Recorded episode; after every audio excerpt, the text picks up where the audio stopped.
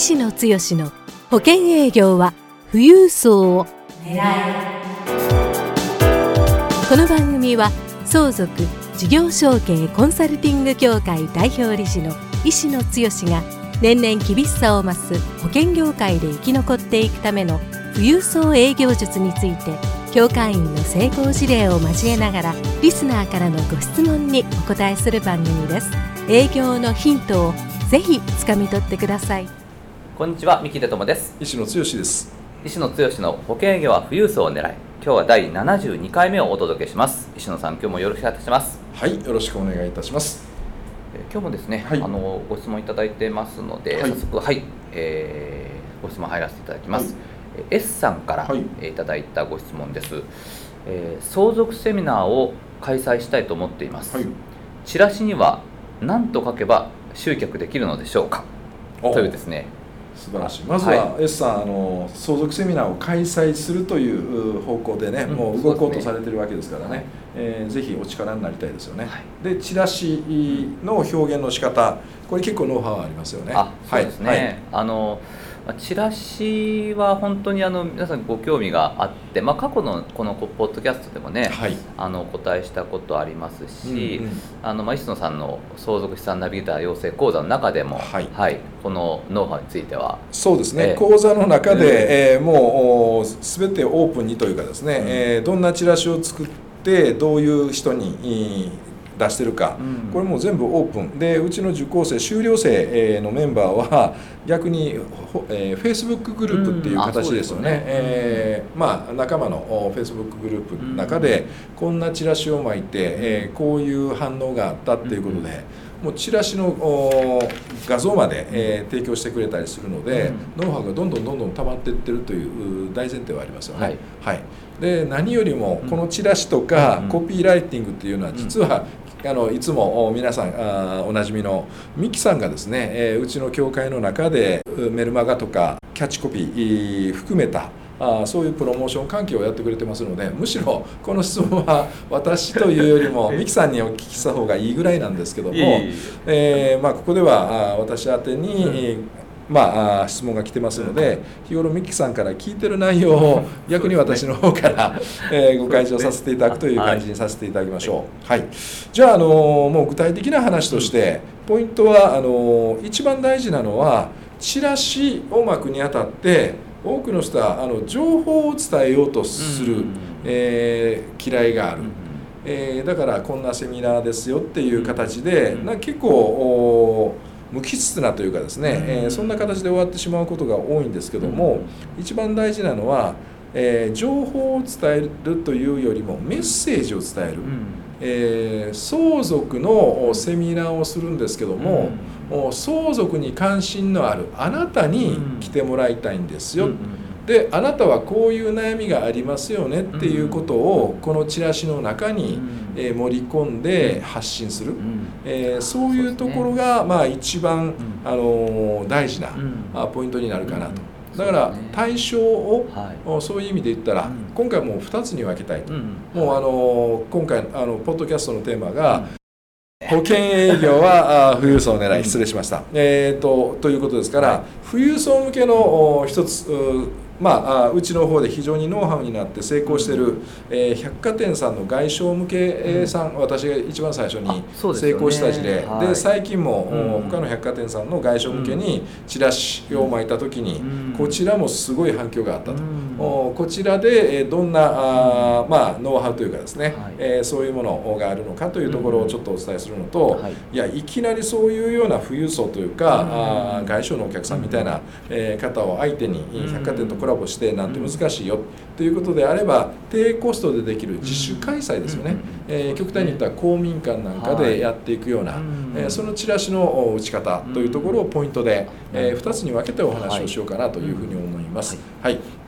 でそういう前提の中でですねまずはだから来ていただきたいお客様がどんな人なのかっていう想定をする、で具体的な百貨店の外商のお客様って言ったらまあ資産額的に言うと億を超えるぐらいの、まあ、百貨店でもかなり高額の消費をされてる方ということですからそれなりのプレミアム感。でまあ、特別なあなたに情報をお伝えしますよっていうところから入るとするとまずはどんな場所でやるかどんな企画でやるかえどれぐらいの人数でやるか。えそういうことをイメージするという前提でいくと我々は、え多くの場合そういう方に対してはティータイムセミナーで10組20名限定。大事ですね、ここは。大事です、あの多くの人はセミナーを開催しようとしたら、多くの人数を集めたい、集客をしたいって思われがちなんですけども、えここはむしろ、手頃な人数、最大でも10組20名ぐらい、でこの10組20名という表現も結構ポイントではありますよね。え基本的には10組20名ということは2人で来た方がいいよねと、うん、その2人が、うん、えー、非相続人というか、うん、ご夫妻で、えー、今後の自分たちの相続対策を考えたいというお二人で来たいのか、はい。はい、えー、まあお母様、あ未亡人のお母様と娘さんのお二人で来られるのか。逆に言ったら娘さんご夫妻がご両親のことを考えて来てもらうのか。相続人である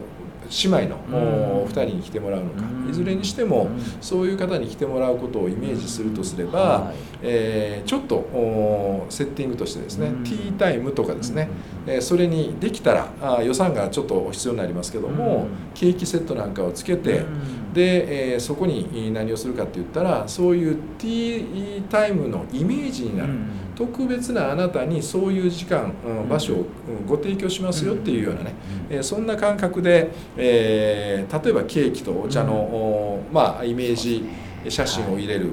もしくはちょっとあれ行ってみたいなと思えるようなレストランみたいなところとかですね。百貨店さんの中の、えーまあ、喫茶店というかそういうところを使わせていただけるのかどっかの会場を使わせていただけるのかまあ、ちょっとここは難しいかもわからないですけどそういうところで、えー、やっぱりイメージとしてプレミアム感があるよねというところですよね。で、えー、そんな前提の方々に対してでもパッと見た瞬間にあれなんだろうなで相続に関心がある方は間違いなく相続というキーワードが入ってるとより具体的な情報を取ってみたいなと思いますし、まあ、今年で言えばえー、キャッチになりやすい表現としてはあ頭にですね40年ぶりの民法改正でどうなってるの？どうなるの、うん、で、えー、うちはまあ定番で事例で分かる相続対策の勘どころっていうようなセミナーテーマをしてますけども、はい、まあセミナーテーマを入れて、次にキャッチなですね、うん、えー、読み手、えー、行きたいなと思われる方の感情にこう触れるような、うん例えばあもうここはもう具体的なお話をしますけど、あなたの思いを次の世代へ伝える残し方とかですね、やっぱりここのキャッチコピーをどう工夫するかっていうのは結構そそる部分があろうかと思います。だからその辺りのところにリード文を、まあ、ここはちょっと細かいところまでは伝えきれないですけどもね。あなたにこういうメッセージを送ってますよっていうような形で、えー、リード文をまあ、えー、書かれてで、えー、会場。大事なのはやっぱり日時と会場この客観的なものを分かりやすくですね、うん、えー、お伝えさせて、えー、いただいた上でできたらチラシは表と裏、うん、えー、A4 というサイズがまあ一般的ではあるかな。と。うん、で、ね、何をしてもらいたいかって言ったら、えー、相手にアクションを起こしてもらいたいということですから、そういう前提でいくと、えー、このチラシの用紙がファックスで送れる、うん、もしくはフリーダイヤルなんかの電話が問い電話で問い合わせできる、うん、えー、もしくはあホームページ上から入っていただける、要はアクセス申し込みの仕方をちゃんと明確にできたら、あそのまあ、受けたいと思われる方はご高齢の方が多いのでそこの部分を親切に誘導して差し上げる、ファックス番号はここにこういう形で送られて、で、えー、ご自身のお名前と例えば同伴者、えー、で連絡先あまり個人情報が多くない方がいいと思いますけどもそれを分かりやすく入れて、えー、ファックスで送り返したらいいかなという流れ。それと最後大事なポイントとしてはあなたに来ていただきたいんですよ、うん、私が対象ですよねっていうことが、うん、あ分かるような、はい、例えば質問形式っていうかですね、うん、チェックボックスで、えー、質問をしてみるっていうのも、いいと思うんですね、はい、例えばですけどもあなたが聞いてみたい内容はどれですかっていうような、うん、えー、A4 のチラシの中に関心を持って見ていただけるような内容ですね。で、えー、それで、えー、今年の改正で、えー、民法改正で相続が荒相続になる火種が増えたとかクエスチョンマーク、うん、でこれ結構うちのキーワードで使ってますけど、相続発生後しておけばよかったと悔やむことはとかですね、あるんだよねっていうようなね、えー、そういうようなあ話とか、えー相続税を低く抑えるための方策は、まあ、要は節税対策ですけど、うん、この辺の表現は、うん、えー、皆さんあ保険セールスパーソンであれば、うん、まあ、この辺り募集文書とかいろんなこともね絡みがあると思いますので、えー、表現をうまく考えながら、いずれにしても、まあ、相続税対策納税資金対策荒相続のもとになる、まあ、あ感情に触れるようなキーワードを発信しながら、えー、ぜひ行ってみたいなと思ってもらえるような内容にされるといいのかなと。まあ、この辺りは、えー、富裕層に、えーまあ、こだわったわけではないですけどもね、うん、えー、そういうようなあキーワードを入れながら私に当てはまってるよね、うんうん、だからあここの内容をぜひたいよねっていう、えー、セミナーのコンテンツの中で、えー、あそういうことが聞けるんだっていうことを、まあ、感じてもらえるような内容にしていただくのは非常に大事かなと。それが、まあ、ある一定の富裕層向けのチラシのノウハウかなと。いうことでよろしいですかね、はい、まさしくこのチラシは、三木さんがあほぼほぼ形を作っていただいて、えー、作成させていただいた内容を今お伝えさせていただいたんですけどねもう一つあるとすると先ほど低予算で例えば公民館でやりますよというところで気にかける必要があるのは、これはあやっぱり一般の方向けに公民館でやるっていうことは公共的な場所で、えー、相続に関心がある方のお勉強をまあ、するのに相続の専門家の先生が、まあ、ある程度お,、まあ、お伝えさせていただきますよということで。あまり営業職。これはもう、うん、あの富裕層向けのものでも同じですけどもね、ここは特に公民館なんかでやる場合は、あそういうような営業職の強いものにしないようにね意識をするっていうのは非常に大事かなと。でできたらそういう公共機関で、えー、なぜやるのか。で、えー、今回は特別にね、えー、セミナーをも無料ですし、えー、ご相談がある方は1回に限って無料の個別相談もお受けさせていただきます、そういうサービス付きですよっていうような言葉をこれはあ先ほどの富裕層向けのものにも入れておいてもいいと思いますけども、えー、入れていかれるといいのかなと。でそれとやっぱり一番聞くのはセミナーの内容でこんなことをお伝えしますよと。で、えー、それが聞いてみたい。あなたに対するメッセージですよっていうものをちゃんと、うん、おそこのチラシの中にどう盛り込むか、うん、で、えー、あとはもう先ほども言った部分ですけども会場日時ですね、うん、ここをできるだけ分かりやすく、えー、皆さんが分かってる会場だあの、まあ、地図なんかも入れる、うどういう形で、えー、申し込みするか。あその申し込み方法なんかもしっかりえー、書いて、えー、おかれて。で主催者をどうするかっていうところを、まあ、この辺の立ち位置もね、うん、えー、一社専属の方は、うん、あご自身の一社専属のお名前、えー、という形でやられることが多いかも分かりませんけども、まあ、そこはあ自分のブランディングとして、えーまあ、うちの場合だったら一般社団法人の相続事業承継コンサルティング協会、うん、えー、会員という形で、えー、チラシを売ってられる方もおられますし相続に関わる団体に入っていられる方はそこの会員というところでですね、えー、より性保職とかそういうものをむしろ公正中立な立場で、えー、相続のお話をできますよと。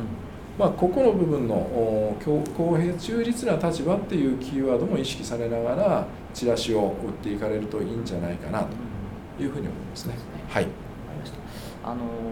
まあ、どういうチラシにするかっていうのはまずあの見込み客さんターゲットをどういうふうにこう決めるかっていうことがまずあの重要だということで。それぞれによってあの富裕層向けと、まあ、あの公民館などでやる、まあ、一般の方というとあれですけどもね。あのなのかっていうその辺もこう考えた上で作っていくとよろしいんじゃないでしょうかということで。はい。すごく勉強になりました。ありがとうございます。いいはい、日頃あのミキさんの方からそういうようなあ作り方なんかもご指南いただいてるからですけどもね、ありがとうございます。ありがとうございます。はいということで石野剛の固形魚は富裕層を狙い今日は第72回目をお届けしました。石野さん今日もありがとうございました。はいどうもありがとうございました。番組からお知らせです。ただいま石野剛へご質問をお寄せくださった方へ富裕層の意外な素顔富裕層の性格から富裕層に好かれるポイントまでをプレゼントしています。http コロンスラッシュスラッシュ souzokujigyou z o k u j i g y o u s h o u k e i-c.com スラッシュ pc スラッシュ http コロンスラッシュスラッシュ相続事業承継 -c.com スラッシュ pc スラッシュで受け付けています。どんどんご質問をお寄せください。